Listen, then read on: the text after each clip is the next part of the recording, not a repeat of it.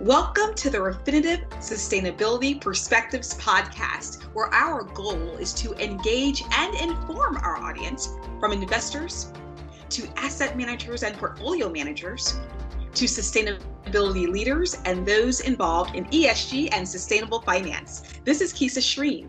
The impact investing industry has grown in depth and sophistication over time, but there are challenges hindering this process, such as impact washing. To discuss this with us today is Christina Leonhuvid, C E O at BlueMark, a leading provider of independent impact verification services for investors and companies. Christina, welcome. Thank you so much. It's great to be here, Kisa.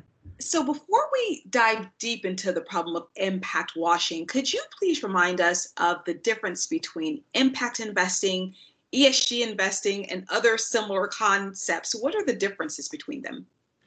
Yeah, it's a great question, and there is certainly some gray area, and I think increasing overlap and convergence between the E S G movement and the impact investing movement. However, I think a shorthand way of um, distinguishing between Um, investing with an E S G lens and impact investing is um, to think about E S G, integrating E S G factors in investment process is, is really about thinking about um, the nature of the business operations. So sort of the operational effects in terms of environmental, social, and governance um, practices and processes that you you know, that an investor might like to see in a given business or, or company.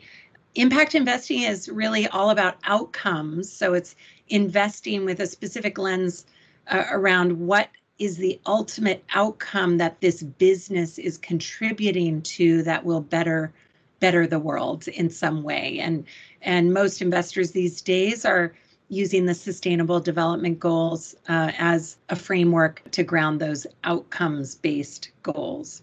Operations versus outcomes. So if we're talking to investors and, you know, who are very outcome-oriented, why should investors care about impact investing? What is the state of it? Let's talk about the the amount of assets that, that are, are in this area right now.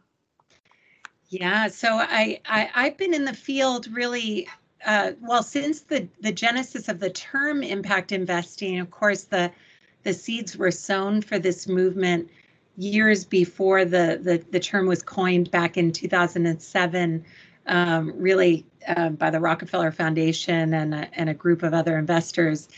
And at that time, you know, we, I think collectively, um, a sm- small group that Rockefeller gathered felt that the um, the, the market was had showed great promise, but was still very peripheral to mainstream markets. Um, I, I and my colleagues at J P. Morgan at the time put out a report that um, forecast the, the market might grow to between four hundred billion dollars and one trillion dollars in assets over ten years. And at the time, we we honestly thought we were being extremely audacious in putting that out to the market. But it was, you know, it was a way to put the movement on the map. Today, um, the, the Global Impact Investing Network estimates that the market has grown to seven hundred fifteen billion dollars. Um, so it it turns out somehow we we were um, we were right in terms of the range of of A U M in this market. The the I F C is actually estimates the market even higher than that at two about two two trillion dollars. So let's talk about the challenges that exist now. You mentioned that years ago, you saw one of the challenges as this being perceived as um, not an actual market, but something that was more on the periphery.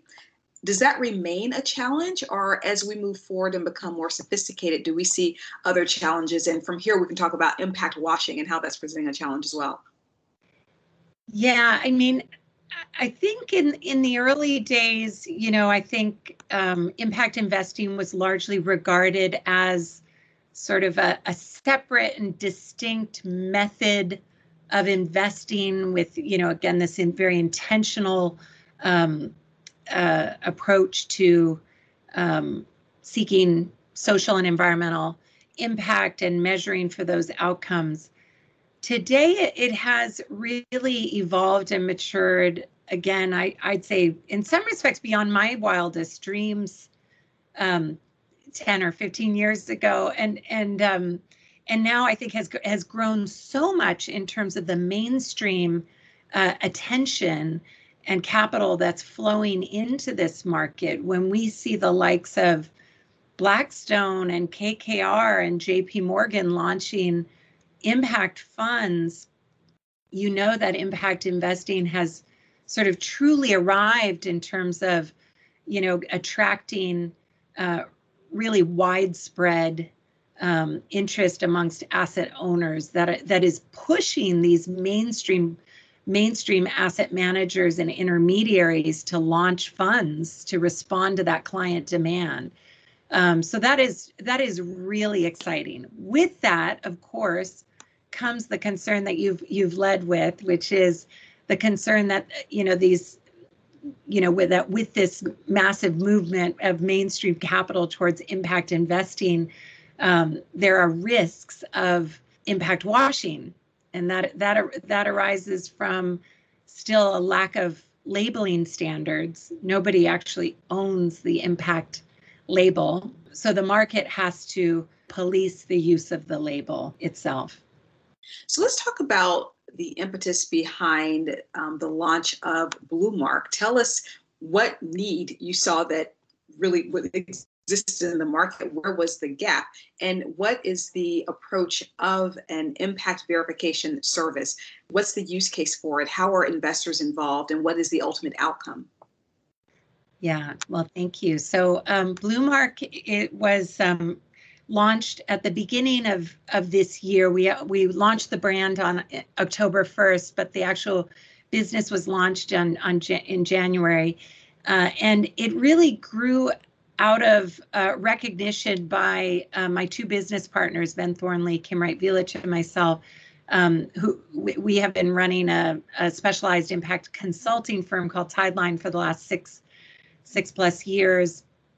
We recognize this um, kind of surging critical demand for uh, an assurance service, um, an expert third party who could look under the hood um, in, in various asset managers and investor contexts and provide an independent assessment of the quality of the impact practices and the quality of impact reporting that's being conducted. So that was really the genesis of BlueMark. It was, you know, the first kind of kernel of the idea and light bulb went off with the launch of, um, or the advent of the Operating Principles for Impact Management, which is a relatively new standard in the market around which many investors, one hundred ten or so, have coalesced.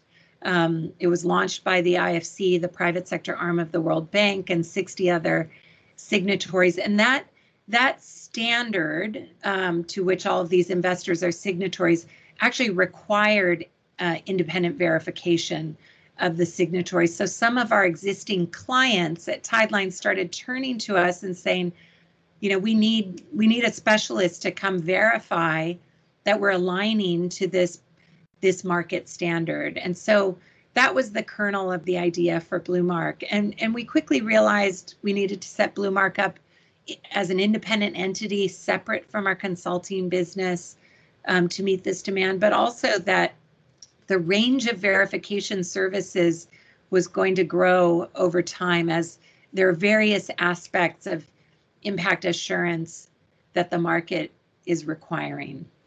Um, both on, again, practices, um, how how an investor is conducting impact management and measurement to optimize for the impact goals they've articulated, um, but also the assurance of impact performance and the reporting that is done around the actual impact performance of those assets.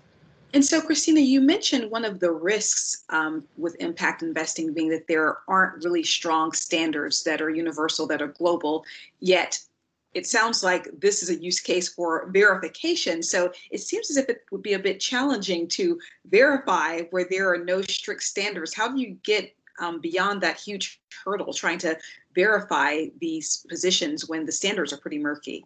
Yeah, it's um, it's it's a great question, and I think the good news is the standards are coming, and I think there's been a ton of progress on laying the groundwork for an effective, discrete set of standards to help this market essentially self-govern around the use of the impact label. One of those standards, and again, a relatively new one, as, as I just mentioned, was is the Operating Principles for Impact Management.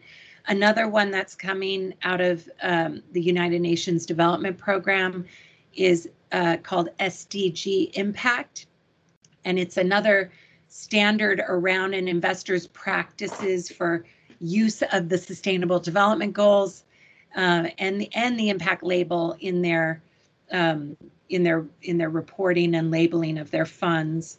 Um, there's a ton of work going on right now by various both voluntary standard setters and regulatory groups and accounting groups on reporting and uh, performance disclosure standards. So I am more optimistic than I've ever been that we're going to get there in the next couple of years.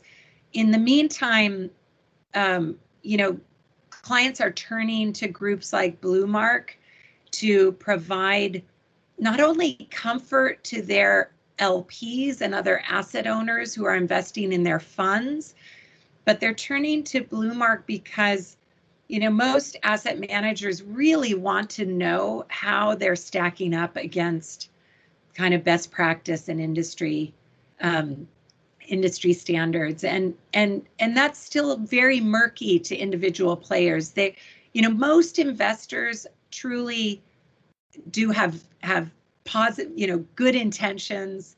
They're they're trying to sort of articulate very clear and transparent impact strategies and theses and back them up with robust processes and standards. Nobody wants to, no investor wants to be accused of impact washing at the end of the day and and damage their reputation.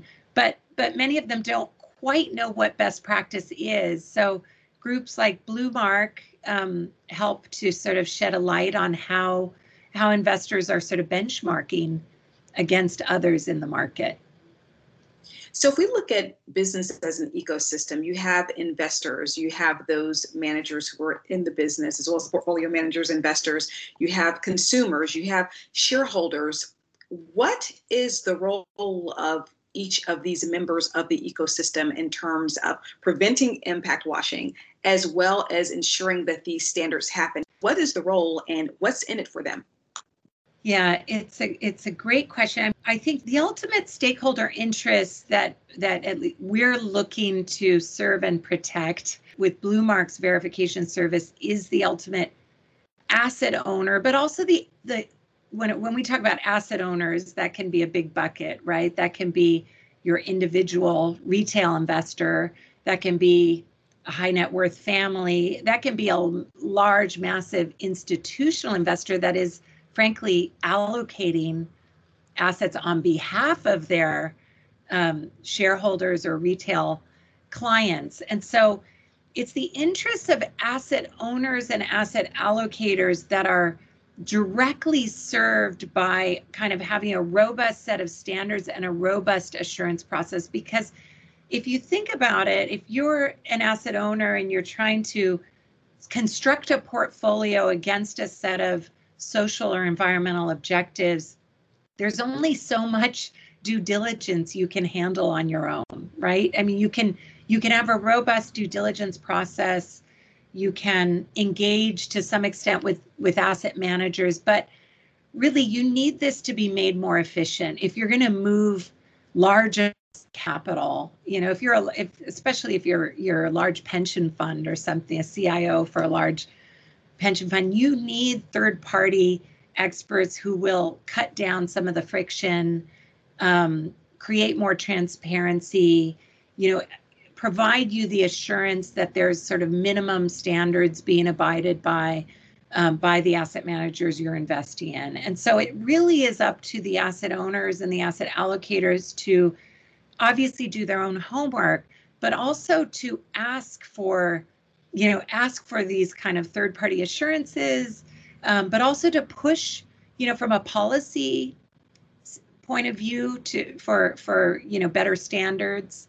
Um, and you know, I think the regulators also have a role here as well. Um, we're seeing the regula- regulators in Europe move move in, um, and I think you know there's hope that in the U S we'll see some movement in the next few years as well. Great information, Christina. So we started off talking about the difference between E S G and impact. E S G, as you mentioned, the nature of business operations, E S G practices and processes. Um, investors want to see those things versus impact, which is the ultimate outcome in terms of impact investing. We talked about the challenges from for impact investing historically. Um, impact investing really looking being looked at or being perceived as a separate method of investing. And today it's a lot more mainstream, but one of the primary challenges or risks would be from impact washing and really from a lack of standards. And we hope that that's all changing in terms of seeing greater standards in the future. We talked about the importance of having third-party expertise to really verify alignment to market standards and how that expertise is in the interest of many in the business ecosystem, asset owners, allocators, regulators, as you brought up, and efficiency around due diligence, creating transparency and providing assurance as being a critical factor for businesses and investors. Christina Leonhuvid, C E O at BlueMark, thank you so much for joining us. We invite you to subscribe to the Refinitiv Sustainability Perspectives podcast on iTunes, Spotify, or wherever you stream your content. What did you think about the podcast? Leave us a review on iTunes or follow us on LinkedIn and Twitter for updates on our show. You can even check us out on YouTube now. Thank you for joining. See you next time.